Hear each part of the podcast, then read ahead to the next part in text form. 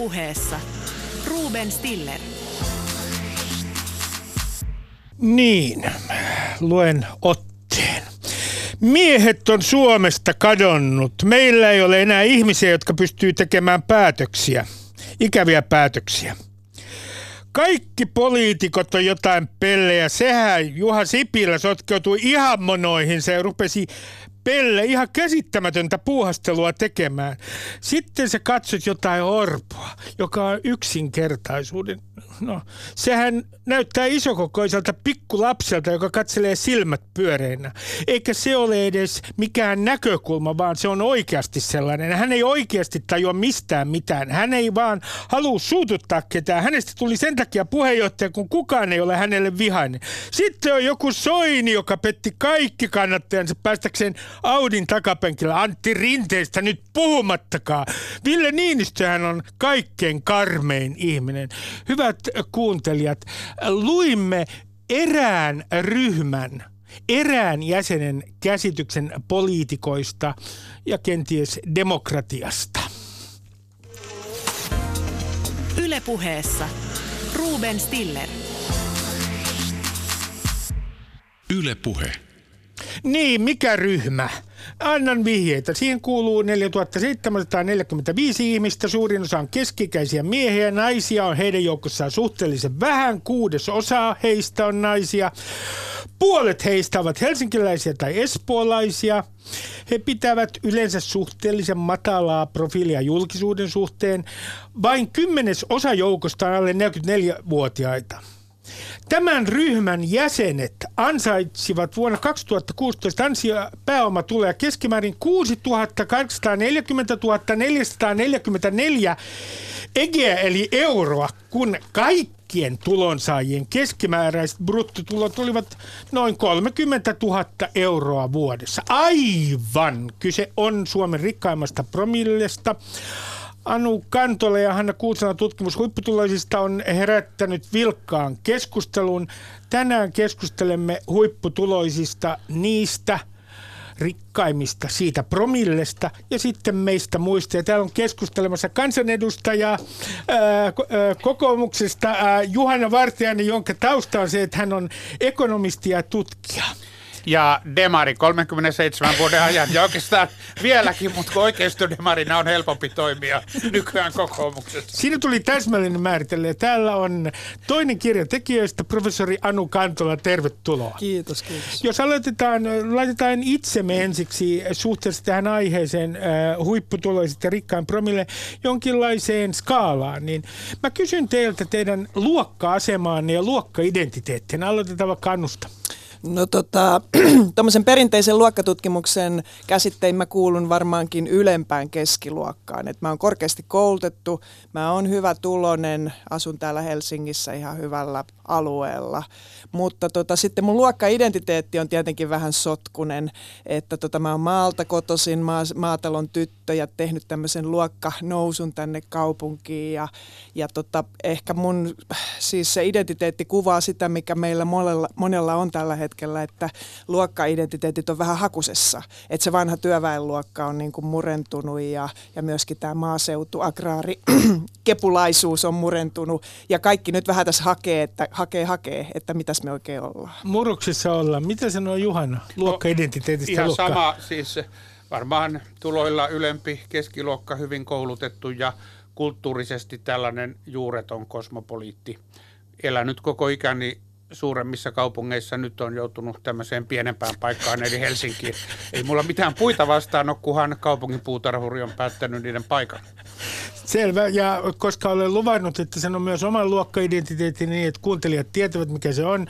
Taidan olla just ylemmässä keskiluokassa. Asun tosin Etelä-Helsingissä, mutta se on säätiön asunto, koska haluan vaikuttaa varakkaammalta kuin olen. Olen nousukas, olen maalta kotoisin, pieneltä paikkakunnalta ja lähetän heti ohjelman aluksi terveiset muun muassa Ahlströmin suvulle, joka on mainittu kirjassa, ja samoin Äänruutelle, että meillä on aika pieni auto perheellä, että jos teillä on ylimääräistä rahaa, niin Tehtaan kadulta löytyy osoite. voitte, minä voin kuluttaa kyllä sen.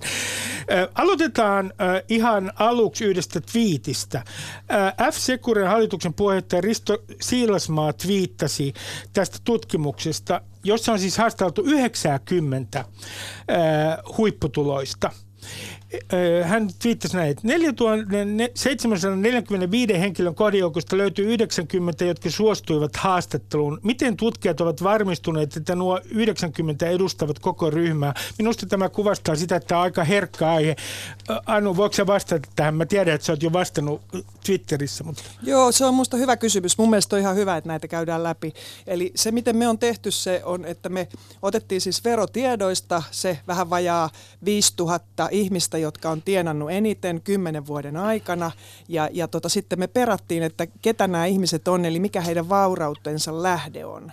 Ja sieltä löytyi sitten 3 suurinta ryhmää, jotka oli nämä tässä haastatellut, eli perijät, jotka on saanut perimällä sen rahansa. Sitten on yrittäjät, itse tehneet omalla yrityksellään, ja sitten on palkkatyöläisten joukko promillessa, eli ammattijohtajat. Ja nämä 3 oli lukumääräisesti suurimmat ryhmät, ja mä ajattelin, että ne edustaa myös aika hyvin niin kuin erilaisia tapoja nousta sinne promilleen.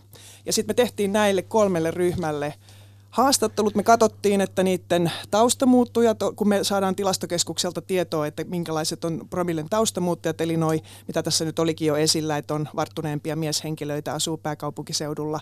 Katsottiin, että sillä tavalla se otos ei vinoudu. Ja sitten me katsottiin, että siellä on monennäköisiä yrityksiä, on suomalaista metsäteollisuutta, mutta on sitten myöskin pienempiä yrityksiä, jotka on pantu pystyyn, on palvelualaa, kaiken näköistä, että saadaan mahdollisimman monipuolinen kirjo ja sitten viimeiseksi vielä tämä, että joka toinen suostui, jota me kysyttiin, ja tästähän voi aiheutua semmoinen vinouma, että sitten ne innokkaimmat, eli esimerkiksi poliittisesti intohimoisimmat, vaan suostuu meidän haastatteluihin. Ja tätä me koitettiin kontrolloida sillä tavalla, että kun haastatteluja tehtiin, niin me katsottiin, että siellä oli esimerkiksi tämmöisiä hyvin niin kuin rauhallisia suomalaisia huippujohtajia, jotka on tehnyt uran suurissa yrityksissä ja liikkunut maailmalla ja käyttäytyy hyvin mukavasti. Ja sitten siellä oli myöskin yrittäjissä sellaisia, jotka minglailee hyvin sujuvasti kaikenlaisten päättäjien kanssa. Sitten oli myöskin näitä tämmöisiä vähän räyhäkämpiä, joilta esimerkiksi, jos kuuntelijat muistaa tämän Rubenin alkusitaatin, niin hän oli yrittäjä, joka edusti aivan sitä ääripäätä, että hänellä oli todella jämäkät mielipiteet. Me katsottiin, että olisi tämmöisiä erilaisia ihmistyyppejä siellä, että tämä ei olisi pelkästään änkyröitten aineisto. No Juhana, sä sanoit just ennen kuin me astuttiin tähän studioon, että ja olet tietysti lukenut tutkimuksen, että sinä haluat ehdottomasti puhua tästä vieraantumisesta, siis toisin sanoen siitä, mihin ei anneta ihan yksinkertaista vastausta teoksen loppuluvussa, siis siitä, että nämä huipputuloiset elävät omassa kuplassaan ja he ovat vieraantuneet muusta Suomesta. Joo, tuohon voisi oikeastaan lähteä liikkeelle tästä edustavuudesta, johon Anu vastasi oikein hyvin. Ja mulla oli nyt tilaisuus lukea tämä koko kirja ja itse asiassa se on oikein kiinnostava, enkä mä pidä siinä.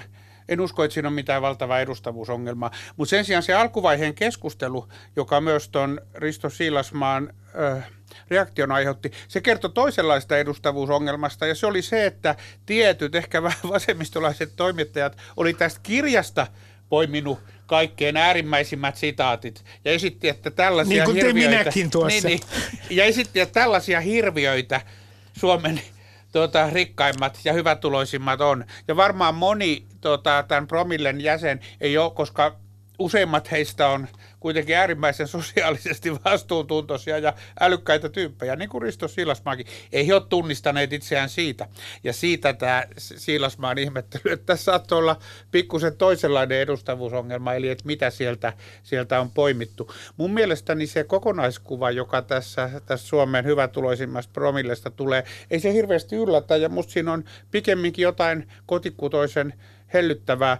Millä tavalla hellyttävää? No sillä tavalla, että ne on kuitenkin, vaikka todella tämä mediakeskustelu lähti vähän eri suuntaan, mutta onhan ne ollakseen, niin kuin Suomen hyvätuloisin promille, niin onhan ne aikamoisia kansankotidemareita sitten kuitenkin, vaikka totta kai ne pikkusen ärhentelee perintöverosta ja eihän ne...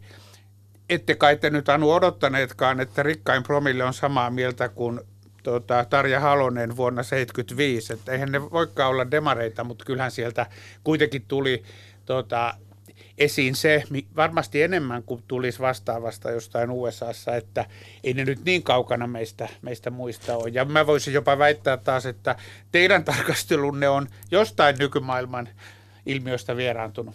No, mä kysyn tätä vieraantuneisuuspointtia, koska teoksen loppulopussa kysymykseen, että millä tavalla tämä rikkain promille on vieraantunut muusta yhteiskunnassa. Siihen ei anneta niin yksinkertaista vastausta, kun lehtijuttujen perusteella voisi kuvitella, että siihen annetaan kirjassa. Kannattaa lukea, että suosittelen kirjaa kaikille.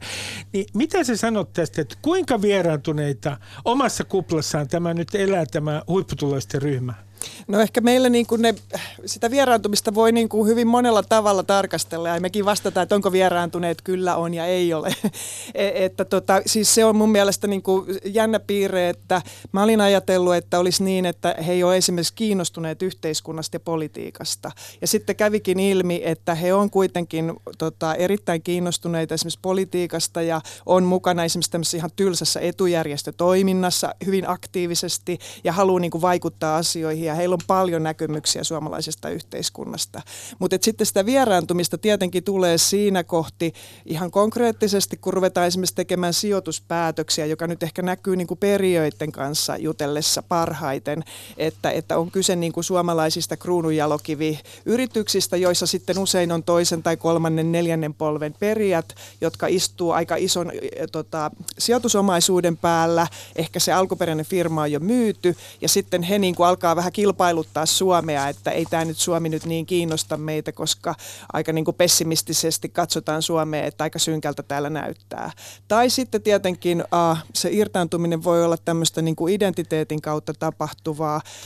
Esimerkiksi nuo johtajat, että johtajat ilmoittaa, että he ei halua enää olla vuorineuvoksia missään tapauksessa. Niin, sinivalkoista vuorineuvosten aika on ohi. Niin, että ja tietenkään niin kuin johtaja ei voi päättää niitä yrityksen talouslinjauksia sillä, että hallitushan siellä päätökset tekee, mutta että on niin kuin kuitenkin olisi ihan kiva, jos niin kuin suurten yritysten johtajilla olisi jotenkin positiivinen käsitys Suomesta ja sen mahdollisuuksista.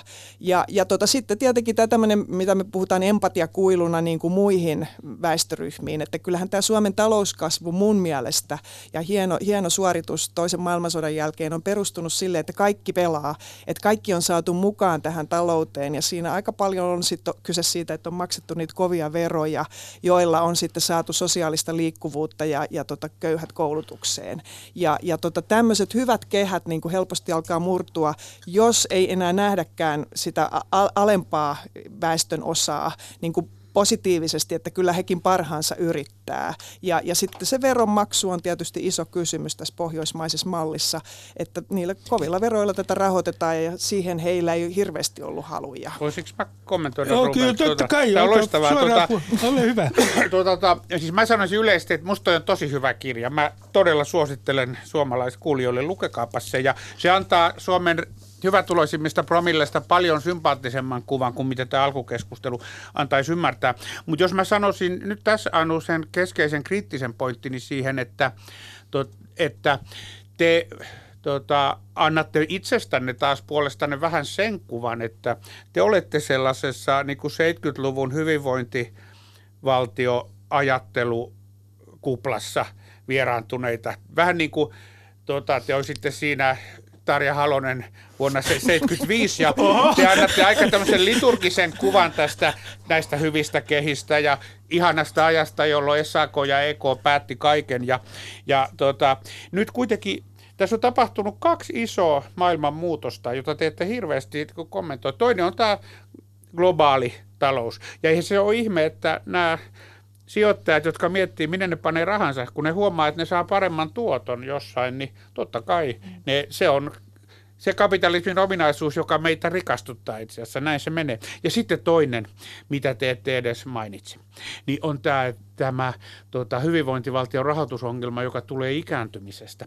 Ja siinä vähän ehkä myös sun kirjoittajakumppani te syyllistytte siihen, että minkä anglosaksisilla vasemmistotutkijoilla aina on, että kaikki tämä hyvinvointivaltion säästö puoli ja tarve aktivoida ihmisiä töihin ja kiristää työttömyysturvaa, ei se ole ideologiaa ja ilkeyttä ainakaan ensisijaisesti, vaan sitä, että ikääntymisen aikana tätä hyvinvointimallia on mahdoton rahoittaa, ellei me patisteta. Ja se näkemys, että sosiaaliturvalla on taipumus luoda pitkäaikaista syrjäytymistä ja asiakkuutta ja alentaa työllisyysastetta, niin eihän se ole näiden rikkaiden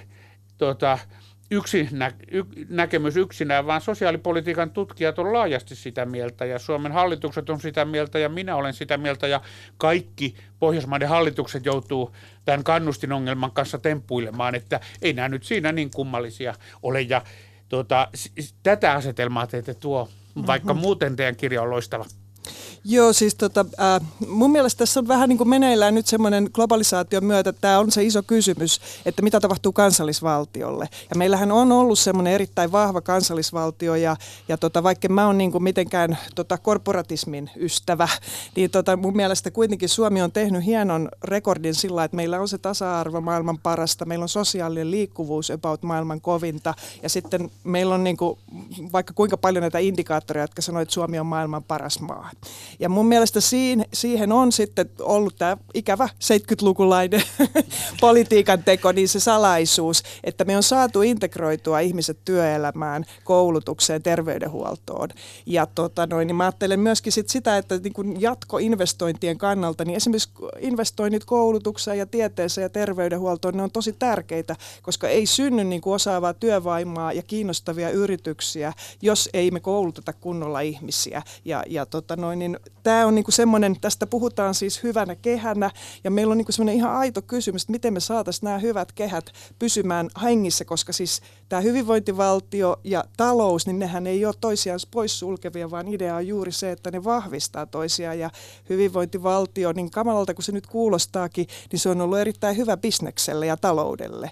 Että tämmöinen niinku win-win-ajattelu on se, mikä meidän pitäisi jollakin tavalla saada uudelleen pyörimään, eikä sitä, että me erkaannutaan toisistaan. Joo, ja mutta mun mielestä, siis mä oon täysin samaa mieltä, mutta mä vaan sanon, että kun mä luen noita teidän haastatteluja ja koitan oikein arvotella, että kukas tuossa puhui, niin mun on mahdollista lukea toi teidän tutkimus niin, että itse asiassa toi promilleporukka ei oikeastaan tosta ole kovin eri mieltä. Et siellä on ne muutamat jyrkkikset ja eihän ne ole sosiaalipolitiikan professoreita nämä loistavat johtajat ja pääomasijoittajat ja muut, mutta ei ne kyllä hirveän kaukana tästäkään tulkinnasta ole ja voi olla taas, että mä luen sitä liian toiveikkaasti omasta politiikastani käsin, kun mun mielestäni en minä ainakaan halua tätä hienoa hyvinvointivaltiomallia poistaa ja se ei ole mulle ollenkaan ruma sana, mutta sen sijaan meidän pitää pikkusen modernisoida sitä, että pitääkö meillä olla niinku tiukin työelämäsäätely ja meillä on kuitenkin alhaisin työllisyysaste Pohjoismaissa, että näille asioille pitäisi jotain tehdä ja sitten tämä hieno kapitalismin ja hyvinvointivaltion liitto voisi elää edelleen ja musta toi promilleporukka aika hienosti omilla ajatuksillaan pikemminkin tukee sitä. No otetaan yksi tämmöinen käsite, josta eivät näytä nämä huipputuloiset olevan kovin huolissaan, joitakin poikkeuksia kirjassa lukuun ottamatta. Yhteiskuntarauha. Esimerkiksi minä maksan veroja, ja muistakaa, haluan vielä nousukkaana alleviivata, että asun Etelä-Helsingissä. Maksan veroja muun muassa sen takia, että haluan ostaa veromarkoillani tai euroilla yhteiskuntarauhaa. Toisin sanoen, kun maksan veroja, niin sitten ihmiset eivät ole ikkunani alla siellä Etelä-Helsingissä huutamassa kadulla. Ei ole liikaa ihmisiä kadulla, eikä ole yhteiskunnan ikään kuin hajoamisen vaaraa. Onko nyt niin, että huipputuloiset Suomessa, Anu, niin ei ole kovin huolissaan yhteiskuntarauhan hajoamisesta? No ei, koska siis kyllähän Suomi näyttäytyy heille niin kuin semmoisena lintukotona, että heidän mielestään, kyllä he puhuu myös kauniisti Suomesta ja Suomen luonnosta ja Suomen kesästä. Mahdollisuuksien tasa-arvosta. Niin, ja tietenkin siis täytyy ottaa huomioon, että nämä ihmiset, joita me nyt haastatellaan, ne on meidän parhaita veronmaksajia. Ja he on niitä, jotka asuu Suomessa. Että sitten on se ehkä joku porukka, jotka on vuotamassa ulos. Onko meillä jotakin aivovuotoa? Siitäkin nyt sitten debatoitaan, että kuinka paljon niitä on lähdössä. Mutta kyllä sitten on myös semmoisia, jotka on asunut, sanotaan 20 vuotta kiertänyt maailmaa bisneksen teossa. Ja sitten he palaa kuitenkin takaisin sinne Espooseen. Että se tuntuu kuitenkin parhaalta paikalta elää maailmassa. Että tällä tavalla niin kun Suomella on tosi paljon vahvuuksia ja se tuntuu heistä hyvältä, että he ei ehkä sillä tavalla osaa olla huolissaan. No mä kysyn sulta, Juhana, samaa, että oletko sinä siis koskaan huolissasi siitä, että tuloerot Suomessa voisivat olla sellainen ongelma, joka rikkoo yhteiskuntarauhan? Periaatteessa se on mahdollista, mutta me ollaan kyllä hyvin kaukana siitä, että Suomessa vallitsee kuitenkin konsensus tästä hyvinvointivaltion periaatteista ja on hyväksytty aika korkea veroaste ja sen takia mä taisin itsekin Twitterissä reagoida tähän keskusteluun, tai niihin väitteisiin, että on syntymässä jonkinlainen yläluokka, joka haluaisi muuttaa yhteiskunnan kokonaan ja joka on vieraantumassa meistä muista, koska kuitenkin se mun oman kypsän aikuisian suuri kokemus on se, että pikemminkin on menty konsensusta kohti. Et kun mä olin teini ja 70-luvulla aloin kiinnostua yhteiskunnasta, niin silloin kokoomuspuolue oli semmoinen oikein verot alas oikeistopuolue ja kansakoulu ja oppikoulu haluttiin pitää erillään ja koko paketti tavallaan ja sama Ruotsissa, jossa mä oon ollut pitkään, mutta kyllähän se oman aikuisian suuri kokemus on ollut se, että sekä kokoomus että Ruotsin moderaattipuolue on hyväksynyt tämän korkean veroasteen. Me voidaan sitten marginaalilla riidellä siitä, että onko veroaste 42 vai 46 vai 47, mutta kuitenkin tämä hyvinvointivaltion perusrakenne, se on tullut yleisesti hyväksytyksi ja nuoret oikeistopoliitikotkin, ne alkaa olla tämän hyvinvointivaltion kasvattajia. Ne on käynyt peruskoulun ja julkisen terveydenhoidon ja ne on sitä mieltä, että se on hyvä juttu. Että sen takia, kun meillä on muuten siis julkistaloudessa iso kestävyysvaje, niin mä yritän nyt tehdä sille jotain. Mä en ole niin huolissani tästä tuloeroista ja yhteiskuntarauhasta. No mä otan ajankohtaisen keissin tähän. Ja se on tämä Postin keissi. Posti ilmoitti viime torstaina siirtävänsä yli 700 työntekijän työsopimukset halvemman työsopimuksen piiriin. Posti- ja logistiikkaunionin mukaan saattaa pienentää joidenkin työntekijän osalta palkkoja 50%. No mennään sitten tähän toimitusjohtaja Heikki Malliseen, joka on varmaan vastoin tahtoaan ollut julkisuudessa. Hänen palkkansa ja palkkionsa viime vuonna olivat yhteensä 987 764 euroa ja nyt tämän kohun keskellä hän luopui 2 kuukauden palkasta. Nyt mä kysyn teiltä, että mistä, koska tässä kirjassa puhutaan nimenomaan näistä johtajista, he ovat yksi ryhmä, niin mitä tämä keissi, minkälainen moraalitarina tai tarina tämä teidän mielestänne on? No kai se on se vanha tarina, että herrat tienaa liikaa. Mutta tietenkin kyllähän se nyt tuntuu aika kovalta se hänen kuukausipalkkansa noin postin johtajana, ainakin näin amatöörinkin silmi tai korvin kuuluu. Että ja kun katsotaan noita tilastoja, niin kyllä nämä johtajat on korottanut niitä palkkioitaan viime vuosina, että ei välttämättä ne suuret tuloerot, niin kuin Juhana tuossa oikein sanoi, niin Suomessa on sillä tavalla lähtenyt kasvamaan. Mutta sitten on jännittävää, että on syntynyt tämmöisiä koulutettuja huippuammatteja, joissa sitten ihmisten tuloerot kasvaa suhteessa siihen muuhun väestöön. Ja ehkä tämä nyt on yksi oire siitä. No, kun tässä keskustelussa on se ongelma, ja tämähän ei ole ainoa kerta, kun puhutaan nimenomaan näiden johtajien huipputuloista ja nimenomaan bonuksista. Tässähän on se ongelma, että ikään kuin markkinatalouden tietyt joidenkin mielestä ongelmat, toisten mielestä ne eivät ole ongelmia, niin nämä henkilöidään. Ja ne henkilöidään sillä tavalla, että kysymys on ikään kuin yksittäisen ihmisen moraalista.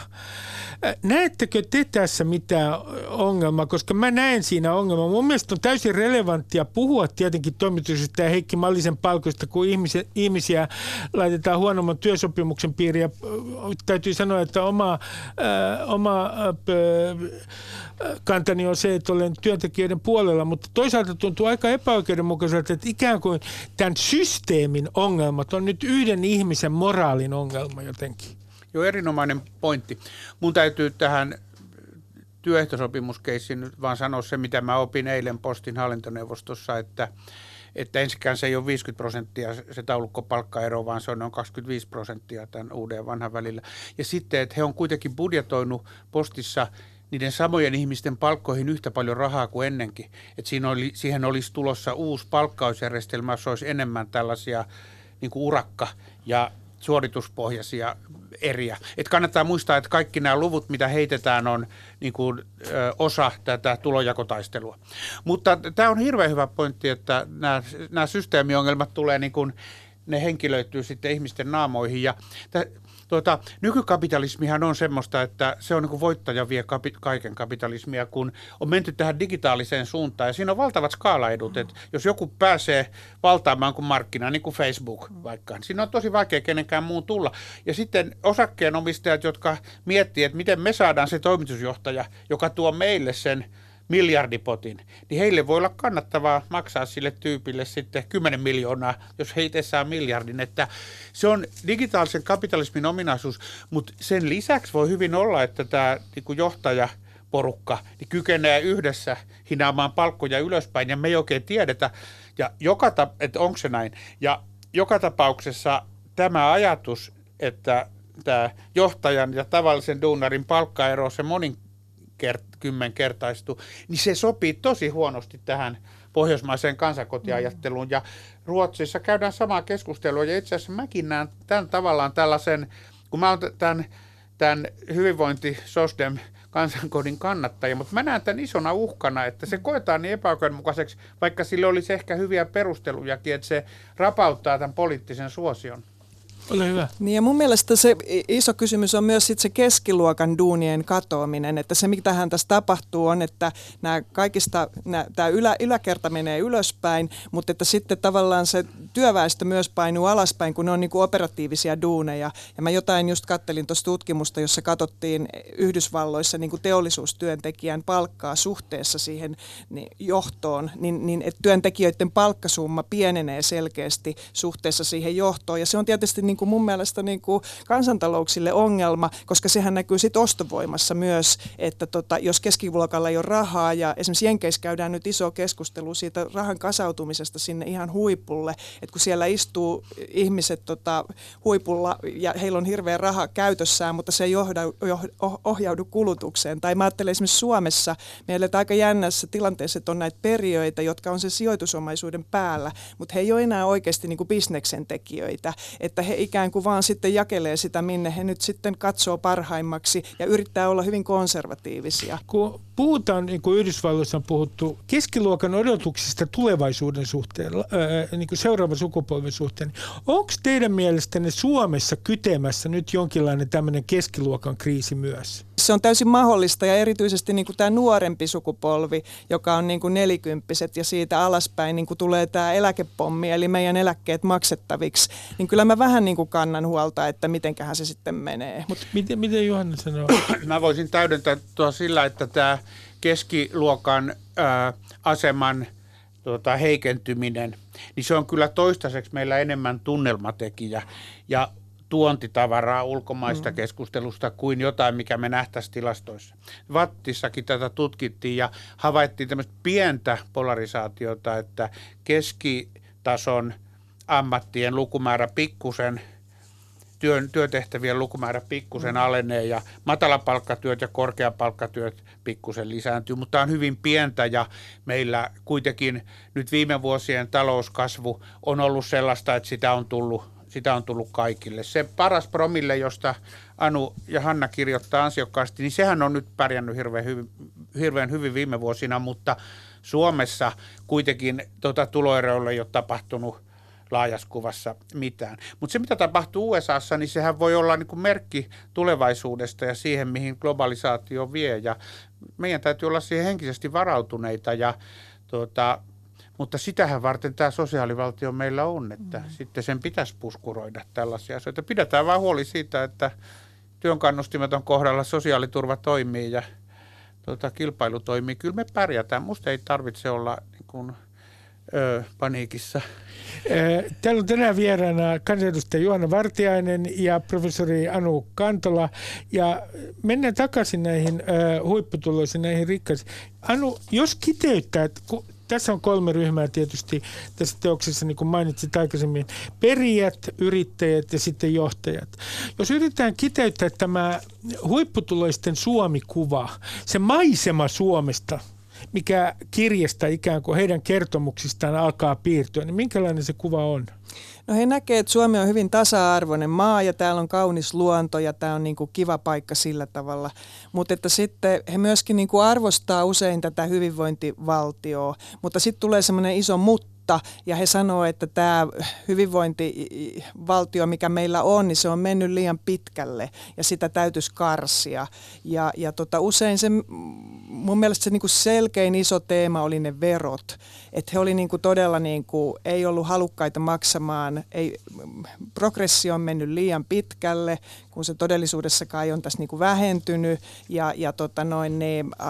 Perintöveroa he haluaisivat poistaa, jotta he saisivat jatkettua näitä perheyrityksiänsä.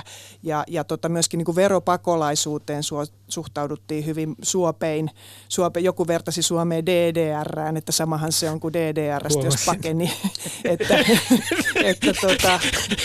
Ei ole ihan samanlaista muuria kyllä. Niin, että tavallaan niin kuin tässä, ja sitten julkinen sektori sai todella paljon siipeensä, että se on tehotonta ja laiskaa ja siellä löysäillään. Ja tietenkin tämä sosiaaliturva myöskin sitten laiskistaa ihmisiä, että se oli se usein se tapa, miten sosiaaliturvasta ja työttömyysturvasta puhuttiin. Eli laiskuuden syntiin lankemus tarina osittain. No kyllä. Hiukan tämmöinen, niin kuin, ja tämähän nyt on tietenkin aika tuttu tarina sillä tavalla, että ja on niin kuin esimerkiksi Juhana tuossa sanoikin, että tämähän on poliittista mainstreamia, että ehkä tässä niin kuin oli se jännä piirre, että nämä ihmiset sanoi sen nyt sitten ihan suomeksi omilla sanoillaan, että meillähän Suomessa on vähän sellainen mun mielestä suoraan sanoen niin kuin neuvostoajalta periytyvä perintö, että julkisuudessa ei kauheasti sanota asioita suoraan, vaan on semmoista niin kuin koodikieltä, josta sitten kaikki ikään kuin tietää, mistä on kyse.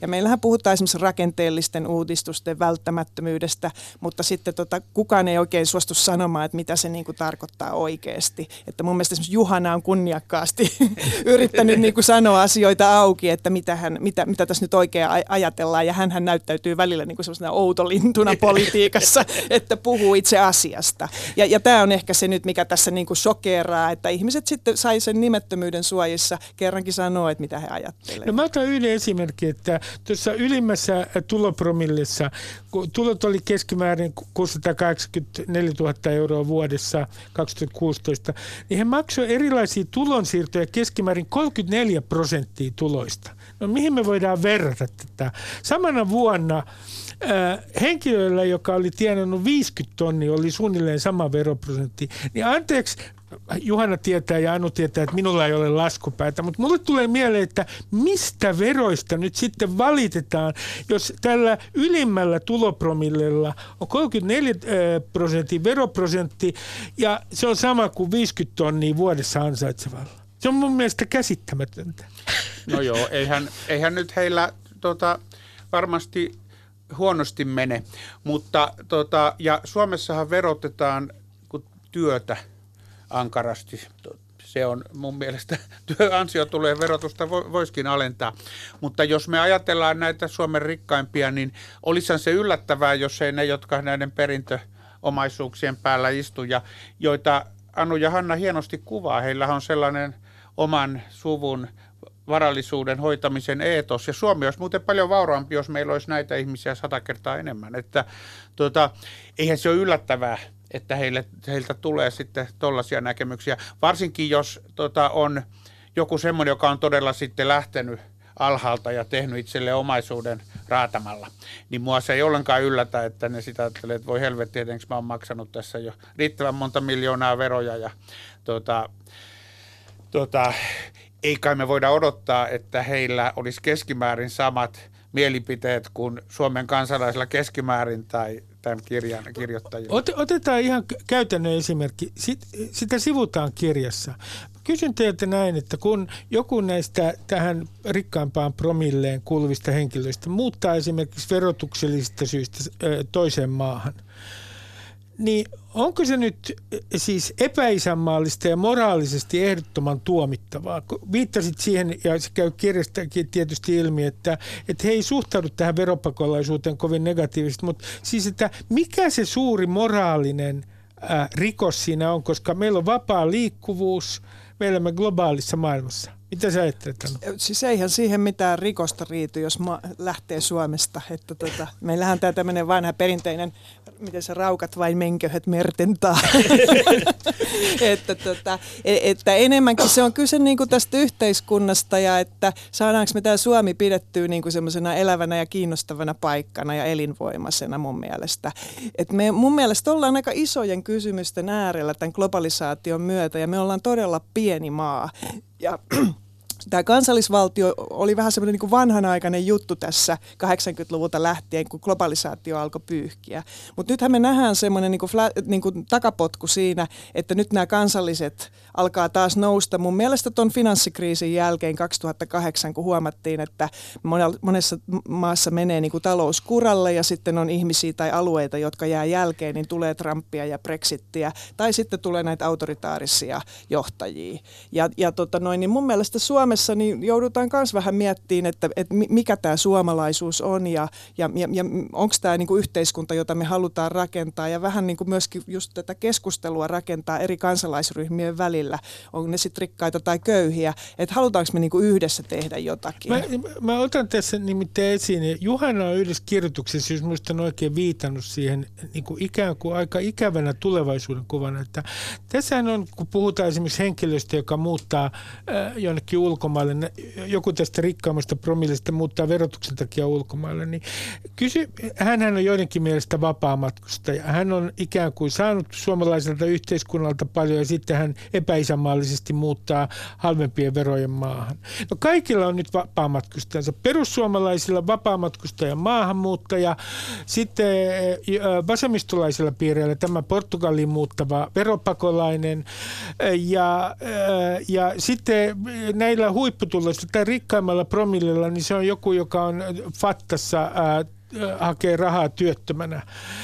Niin näettekö, että tässä on joku laajempi ajanmerkki, että nyt etsitään jo, mistä sinä muistaakseni varoitit Juhana aikoina, nyt suomalaisessa yhteiskunnassa etsitään koko ajan eri ryhmissä omaa vapaamatkustajaa. Mä en osaa tuohon sanoa, kun mun ajattelutapa on niin pohjimmiltaan semmoinen, että mä en paheksu kenenkään toimintaa. Että kaikki saa käyttää sosiaaliturvaa ja kaikki saa muuttaa ulkomaille ja me ollaan vapaassa Euroopassa ja mä toivon, että se jatkuu ja syvenee. Mä toivon, että kaikki saa muuttaa, minne ne ikinä haluaa ja se on muuten hyvä. Se on hyvä, että joku juutalainen saa muuttaa pois ja ottaa omaisuutensa Orbanin Unkarista.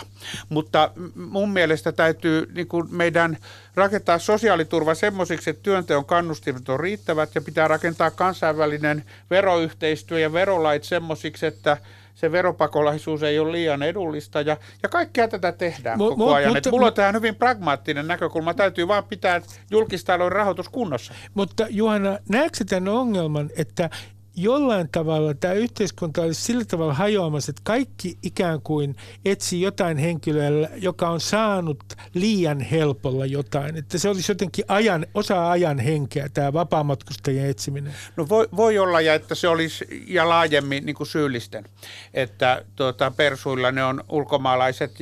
Ja tämä asenne, että meillä on niin kuin fattassa vapaamatkustajia, jotka vaan velttoilee muiden rahoilla. Sehän ei todellakaan rajoitu tähän promilleen, vaan se on niin kuin pienyrittäjien parissa semmoista jyrkkyyttä löytyy paljon. Ja Mä en tiedä, Anu, sä tiedät yhteiskuntapolitiikan ja yhteiskuntatieteiden tutkijana tästä enemmän. Mun vaikutelmani poliitikkona on, että Suomessa haetaan enemmän syyllisiä herkemmin kuin Ruotsissa, jossa mä oon ollut kauan. Ja mun vaikutelmani on, ja siinä sä oot Ruben oikein, jos tämä vaikutelma on totta, että tällainen syyllistä hakeva ajattelutapa on nyt vahvempi kuin aikaisemmin. Oletko saanut samaa mieltä siitä? No mun mielestä on aika kiinnostava ajatus kyllä. Ja mä kyllä siis ajattelen myöskin sitten ihan tämmöistä niin kuin Trumpia tai Brexittiä, koska se samantyyppinen politiikan moodi tuntuu leviävän. Että siinähän on ollut myös tämä niin kuin eliittien vastaisuus. Näin, että kaikki, että mun mielestä meillähän tuossa on ajatus siitä, että nämä on aika pessimistisiä. Ja mun mielestä se on vähän semmoinen niin kuin yleinen ajan suunta, että aika vähän on semmoisia positiivisia, niin kuin mä tuossa puhuin niistä hyvistä kehistä vaikka, että esimerkiksi niin kuin 70-80-luvulla oli tämmöisiä, vaikka se oli 70-luku kamalaa aikaa, niin, mutta et kuitenkin niin kuin oli loistava aika. Niin, häkkien piti pukeutua ruskeeseen. Muistan! Mutta niin kuin puuttuu semmoiset positiiviset kuvat, niin kuin, että mitenkä mennään eteenpäin ja mitenkä rakennetaan. Ja mä niin kuin ajattelen sillä tavalla, että yhteiskunta on kuitenkin hyvin paljon myös semmoisista niin kuin riippuvainen, että onko meillä semmoisia ajatuksia, että tehdään näitä asioita yhdessä, ja tämä kuulostaa kauhean naivilta ja typerältä, mutta kyllä se vähän niin on, että jos katsoo vaikka Yhdysvaltoja, niin siellä on aina ollut tämä tämmöinen drive, että tehdään asioita yhdessä, ja se on tavallaan ihan sama, kuinka paljon siellä on köyhyydessä ihmisiä ja mitä tapahtuu, mutta kuitenkin siellä on aina sitten se, että ihmiset lähtee mukaan, niin ne lähtee niin kuin hyvällä sykkeellä tekemään sitä asiaa. Mutta Anu, eikö se ole kuitenkin niin, että on jotain areenoita, joissa tällä hetkellä on ihan valtava myönteinen raivi? Ja mä ajattelen, että se on tämä niin kuin nuorten yrittäjien startup-pöhinä ja slash ja kaikki se siihen liittyvä, niin sehän on todella eteenpäin katsovaa ja optimistista. Ja kun se kuulemma leviää lukioihinkin, että lukioissakin oppilaat perustaa siivous- tai koiran ulkoilutusyrityksiä ja muuta, että onko meillä nyt sitten tässä vähän varttuneempina yhteiskuntatieteilijöinä tällainen pessimismi ihan turhaan, tai tulisiko se tästä ympäristöajatuksesta myös, kun monet näyttää jotenkin näkevän semmoisen kamalan synkän horisontin, joka, no joo, mun on vaikea sitä kuvitella. Mä rakastan elämää ja uskon tulevaisuuteen, mutta mun mielestä pessimismiä on paljon, mutta musta startup-pöhinä on erittäin optimistista, eikö ole? Mutta huipputulosten kohdalla, niin siellä korostuu, tutkimuksessa korostuu nimenomaan tämä pessimismi. Se tuntuu aika yllättävältä se pessimismi, että se liittyy tähän Suomi-kuvaan, Suomen tulevaisuuteen, kaikki on menossa päin honkia, niin onko se nyt jotain yleistä yhteiskunnassa liikkuvaa kehitysoptimismin niin kuin murenemista, että kehitysoptimismi aika ohi ja pessimismi on in, vai mitä se oikein on? Niin mä en oikein tiedä, koska sitten esimerkiksi näillä johtajilla, mikä mua yllätti kaikista eniten, oli se, että raavaat suomalaiset insinöörit puhuu tunteista ja ne puhuu niin kuin innostamisesta ja energiasta ja niillä oli ihan älyttömästi semmoista tunneälyä, että kuinka ihmisiä pitää innostaa. Samaten tietenkin yrittäjät oli innoissaan, mutta sitten se jotenkin niin kuin katosi se innostus tyystin, kun ruvettiin katselemaan tätä yhteiskuntaa. En mä tiedä, mä luulen, että se voi olla myöskin vähän sellainen niin kuin selkäytimestä tuleva puhetapa nykyisin. Esimerkiksi kun he puhuu demokratiasta ja politiikasta hyvin kriittisesti, niin se on niin kuin tavallaan vähän semmoinen tapa nykyään puhua siitä politiikasta ja demokratiasta. Ja sitten just tämä, mitä Juhana kuvasi, että startup-skene ja sanotaan Silicon Valley, niin ne on sitä niin kuin ollut sellaista yhteiskunnan muutosvoimaa. Et ne on niitä semmoisia vallankumouksellisia sektoreita, joissa tehdään ihania asioita, joita stallarit teki joskus niin kuin 70-luvun alussa. Siellä on ollut se dynamiikka ja politiikka ja demokratia on sit siinä vähän niin kuin vastaanottavana. Se on last seasonia, niin kuin jotkut sanovat. Täällä on siis vieraana professori Anu Kantola ja kansanedustaja Juhana Vartiainen. Ja mä menen jotenkin tähän käsityksen demokratiasta, koska Kiristään tutkimuksesta sai sellaisen käsityksen, että aika monia huipputuloisia niin ottaa päähän se, että nämä vaalit, jotka järjestetään demokratiassa toistaiseksi ainakin säännöllisin väliajoin, niin ne häiritsevät päätöksentekojärjestelmää. Tämä oli mulle kyllä sellainen veret seisauttava ajatus, että mikä siinä nyt on, minkä takia vaalit ovat niin suuri ongelma? No se menee niin kuin loogisesti niin, että he ajattelee, että ihmiset äänestää omien taloudellisten etujensa mukaisesti, eli he äänestää koko ajan vaan niin kuin lisää itselleen julkisia palveluja. Ja sen takia he äänestää väärin, jolloin, ja poliitikot taas, ne on selkärangattomia, eli he niin kuin mielistelee näitä äänestäjiä ja sieltä tulee sitten näitä tuhlaavia poliitikkoja läpi. Että se on mun mielestä se semmoinen niin kuin perusidea. Ja sitten toinen ongelma on demokratiassa se, kun on paljon näitä riiteleviä, eri mieltä olevia ihmisiä. Tietenkin he tulee, nämä huipputulaiset monet yrityselämästä, siellä toimitusjohtaja on se, jonka sana on laki, muutenhan siitä ei tulisi yhtikäs mitään. Ja he selvästi niin kuin katsoo sitä poliittista järjestelmää, että he on niin kuin miehiä ja naisia, jotka haluaa saada junat kulkemaan. Ja ajallaan, niin kuin Mussolini. Niin. No joo, legenda Siis tässä mediakeskustelussa ennen kirjan varsinaista ilmestymistä, niin siellähän annettiin vähän se kuva, että rikkaat haluaisi tänne fasistisen diktatuurin, jossa ei olisi vaaleja, eikä se nyt ihan niin ole. Ja täytyy kuitenkin muistaa, että nämä ongelmat, joita ne ottaa esille, eli että päätöksenteko on hidasta ja julkista taloutta hoidetaan niin, että on alttius ottaa velkaa, eikä haluta tehdä päätöksiä, jotka olisi taloudellisesti pitkäjänteisempiä. Niin nehän on kyllä asioita, jotka politiikan tutkijat ja taloustieteen tutkijat on identifioinut politiikan ongelmiksi. Meidän kansantaloustieteilijät tietää, että demokraattisilla järjestelmillä on tämmöinen deficit bias, että on helppoa sälyttää julkisten menojen rahoitusta tuleville sukupolville velkaantumalla. Että, jos nämä jyrkät näkökohdat niin kuin tulkitsee vähän myötämielisemmin, niin ei ne nyt ihan väärillä jäljillä kaikessa ole, mutta en mä niistä lukenut, että ne haluaisi Suomeen diktatuurin. Joo, en mäkään, eikä kirjassa sillä lailla lue. Mun Mussolini-heittoni tuli vaan niinku oman mieleni tuolta omasta takarajusta. Mutta että siis täytyy ajatella myöskin sillä tavalla, että sehän on demokratian vahvuus, että nämä ihmiset, jotka esimerkiksi jää taloudellisessa kehityksessä taka-alalle tai häviää, niin he saa äänensä kuuluviin niissä vaaleissa ja heidän asemaansa voidaan vaikuttaa. Et jos on esimerkiksi nyt vaikka Brexit ja puhutaan alueiden kapinasta, että siellä on ollut niin kuin alueita, jotka on pudonnut ja tyhjentynyt Englannissa ja ne äänestääkin sitten nyt Brexitin puolesta. Tai ajatellaan Trumpia ja keskilänttä, jonka niin kuin suhteellinen talous on niin kuin pienentynyt. Niin mun mielestä se on kuitenkin niin kuin parempi vaihtoehto kuin sitten, että meillä on niin kuin autoritaarinen järjestelmä tai jossa niin kuin ne muutokset voi olla todella niin kuin paljon rajumpia.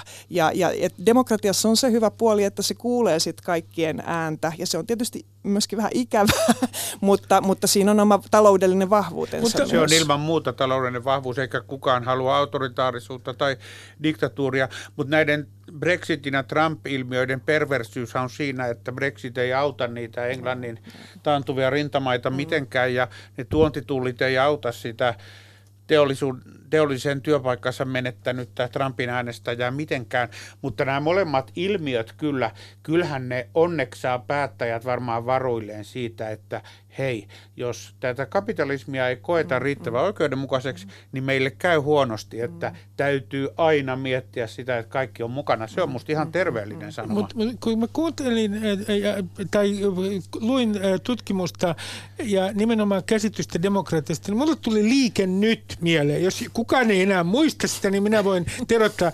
On semmoinen entinen purjehtija, joka perusti sitä, joka on ollut myös tekemisissä business-tekemisissä venäläisten oligarkkien kanssa. Hänen nimensä on muistaakseni Jallis. Jallis Harkimohan sanoi, kun Liike Nyttiä perustettiin, hän halusi politiikan pois politiikasta. Se on nerokasta se. Ja hän nimenomaan puhui siitä, että pitää ajatella vaan Suomen etua. Ja hän ajattelee Suomen etua. Ja kaikki nämä ristiriidat, ne vaan häiritsevät hyvää päätöksentekoa. Mitä te ajattelette koko tästä retoriikasta, joka näyttää olevan myös suurella joukolla huipputuloisia, että politiikka pois politiikasta, ei riitelyä? No mä jotenkin tulkitsen sitä niin, että meillä on ollut tämä talouden iso rakennemuutos, joka on murentanut sen vanhan politiikan tekemisen tavan. Eli meillä oli voimakas työväenliike, joka perustui sille teolliselle yhteiskunnalle. Ja nyt kun palveluja on yli 80%, niin meillä on semmoinen iso, ikään kuin keskiluokkaisesti identifioituva porukka. Sitten meillä on ehkä joku alhaalla porukka, jotka on tipahtamassa, ja sitten ehkä ylhäällä porukka, joka elää omalla tavallaan. Ja niin silloin kun nämä tämmöiset niin kuin isot selkeät niin väännöt ja niin intressit on vähän niin kuin kadonnut politiikasta. Oikeisto ja vasemmiston erot on niin kuin heikentynyt. Ja niin silloin tulee niin kuin tämmöinen hiukan niin kuin populistinen puhetapa. Ja populismin ideahan on se, että me ollaan kaikki samaa. Ja se ei tee niin kuin eroja, vaan se puhuu koko kansan nimessä niin kuin esimerkiksi nyt Jallis tai sitten muut populistiset liikkeet.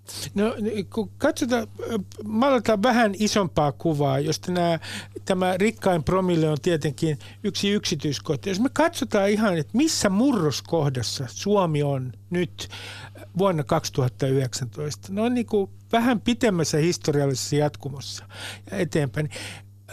Juhana, minkälaisessa murroskohdassa me sinun mielestäsi ollaan? Mikä on olennaista?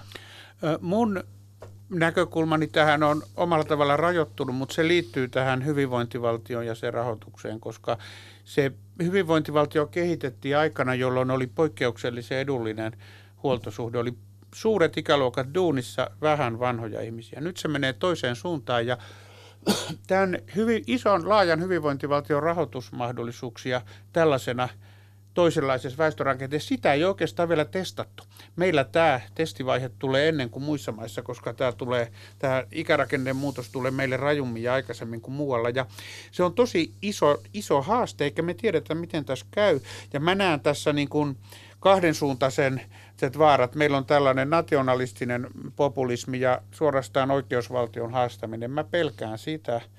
Mä oon iloinen, että mä oon lähtenyt politiikkaan. Mä yritän puolustaa tällaista hyvää politiikan liberaalia oikeusvaltio keskitietä. Ja sitten meillä on niin vasemmistopopulismi, joka ei vastustaa sellaisia maltillisiakin reformeja, joilla me saataisiin työllisyysastetta ylös ja julkistalous vahvemmaksi. Mä olisin aika epätoivoinen, ellei meillä olisi muita Pohjoismaita, jotka on kuitenkin päässyt tässä pidemmälle. Musta meillä käydään nyt vähän samoja keskusteluja kuin Ruotsissa 90-luvulla, että mä näen kuitenkin muissa Pohjoismaissa sen Suomen myönteisen tulevaisuuskuvan, mutta mua pelottaa tämä sekä vasemmalle että oikealla oleva populismi. Mulla on sellainen tunne, että mä oon itse tämmöisellä jyrkällä vuorenharjanteella, jossa yrittää pitää sitä kurssia niin, ettei kumpaakaan suuntaan suistuta.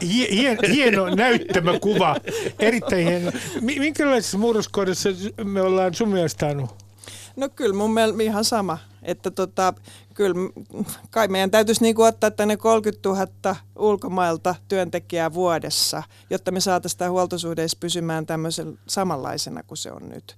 Ja niin kuin se, että me niin kuin väestö vanhenee, me stagnoidutaan, että ja sen takia meidän täytyisi tämä suomalaisuus myös rakentaa niin kuin uudelleen. Että itse asiassa mä luin tuossa Maamme-kirjaa viime viikolla ja siellä jo 1800-luvulla todettiin, että Suomessa elää niin kuin monenlaisia ihmisiä, joilla on niin kuin monista kansoista ja joilla on monia kieliä. Ja mä olin ajatellut, että meidän täytyy jotenkin niin kuin uudistaa tämä meidän kansallisaate, mutta ehkä me voitaisiin palata vanhaan ja niin kuin katsoa, että se kansallisaate olisi tämmöinen joustava, että sinne mahtuu monenlaista mukaan. Ihanaa, Anu. Mä tulee kyyneleet silmiin. Mä oon niin... Tuo on niin kauniisti sanottu ja mä oon täysin samaa mieltä.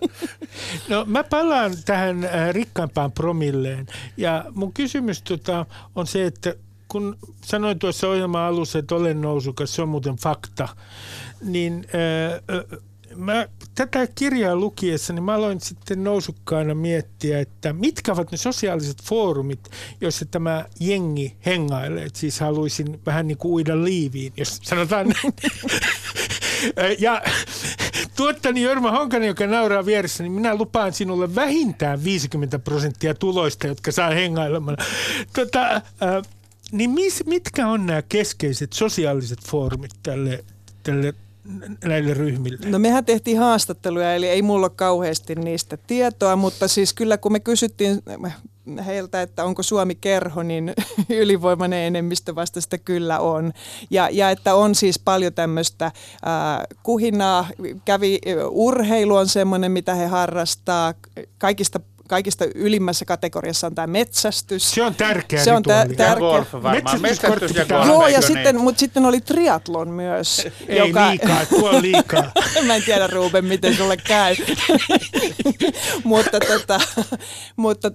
niin kuin urheilu oli semmoista, mutta sitten myöskin niin kuin kulttuuririentoja ja kaikenlaisia. Suomalainen klubi, onko vielä?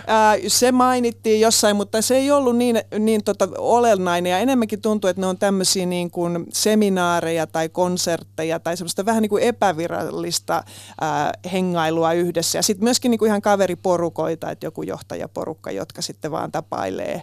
Ja huomasin, että saunominen ei ole enää niin muodikasta. Joo, sitä sanottiin, että saunassa ei enää niin paljon niitä aikaa vietetä ja päätöksiä nuijita. No kun todellakin tulee hyvin, ja itse asiassa johtajat esimerkiksi sanoo tässä kirjassa, muita ryhmiä on siis yrittäjät ja perjät, mutta esimerkiksi monet johtajat sanovat, että Suomi todella on kerho. Niin Juhana, mitä haittaa on sillä, että tämä meidän valtaeliittimme on niin tiheästi verkostoitunut toistensa kanssa? Näetkö tässä Suomi on kerhoajatuksissa mitään sellaista niin kuin ikävää puolta? Anu osaa varmaan niin kuin politiikan tutkijana vastata tuohon paljon paremmin. Kun mä en oikeastaan noissa kerhoissa ole. Mä oon enemmän kuitenkin tämmöinen intellektuellinörtti, että en mä ole metsästämässä enkä pelaamassa golfia. Mä olen mieluummin konsertissa ja kirjastossa, mutta sen voi sanoa, että Suomessa on paljon enemmän kuin suuri yleisö tietää, niin kuitenkin tehty diilejä taloudessa, joissa on ollut tämmöinen EK, SAK, napa, usein miesten akseli. Ja siinä on omat vastenmieliset piirteensä, kun nyt parlamentaarikkona on myös sitä mieltä, että hallituksen pitäisi ottaa paljon enemmän vastuuta taloudesta, eikä jättää näille EK:n Hakaniemen kabineteille. Ja suuri yleisö ei tiedä esimerkiksi, miten paljon nämä EK, SAK, miten niin kuin suoraan ne painostaa pääministeriäkin, mutta sitä, että miten tuommoiset teidän yksittäinen promille, eikö nekin kertonut kuitenkin, että ne voi niinku soittaa ministereille ja niin on varmaan kaikkialla maailmassa jossain määrin. Päätöksenteon avoimuuden kannalta se on ongelma. Mitä Anu sanoo? Meillä on... Joo, se oli mulle ehkä niinku semmoinen isoin yllätys siinä, että mehän katsottiin elinkeinoelämän järjestöjen hallitukset 12 vuoden ajalta ja niissä oli promille noin 40%, että he on kuitenkin tosi aktiivisia tämmöisissä niinku tylsissä etujärjestöjen hallituksissa, että he on, ja sitten he kertoi myös tästä, että heillä on hyvä pääsy päättäjien puheille ja myöskin minglaa sitten vapaa-ajalla. Ihan lyhyesti, Anu. Mä olin lukevinani kirjasta, että siellä on aikamoista myös kapinaa elinkeinoelämän keskusliittoa kohtaan, jota pidetään pölyttyneenä vanhemman sukupolven organisaationa. Olenko oikeassa? Kyllä, kapinalippu liehui. Eli siellä niin kuin näkyy myöskin hyvin tämä globalisaation tuomat paineet, että yrityselämälle tietenkin on erityyppisille firmoille avautunut erilaisia näkymiä. Onhan se nyt näkynyt esimerkiksi metsäteollisuus irtos sitten EK:sta. Että nämä jännitteet oli siellä todella voimakkaita ja myös niin kuin tämä perheyrittäjien liitto on erittäin kiinnostava, koska se oli selkeästi näiden perijöiden oma projekti, joka nyt on tuunattu perheyrittämiseksi, joka kuulostaa niin kuin kivalta, mutta että siinä oli myöskin nämä isot perijät kaikki mukana aktiivisesti käynnistämässä sitä. Tietysti Suomen yrittäjät on se pienten kapinallisyritysten porukka. Juhana Vartiainen ja Anu Kantola, 1000 kiitokset keskustelusta. Kiitos. Kiitos. Teille, hyvät kuuntelijat, annan tehtävän. Peilatkaa tänään omaa luokkaidentiteettiänne, mutta peilatkaa te sillä tavalla, että oman minuutenne tasapaino säilyy. Toisin sanoen, miettikää, missä suhteessa olette kaikkia muita parempia juuri tänään. Hei hei! Yle Puheessa Ruben Stiller.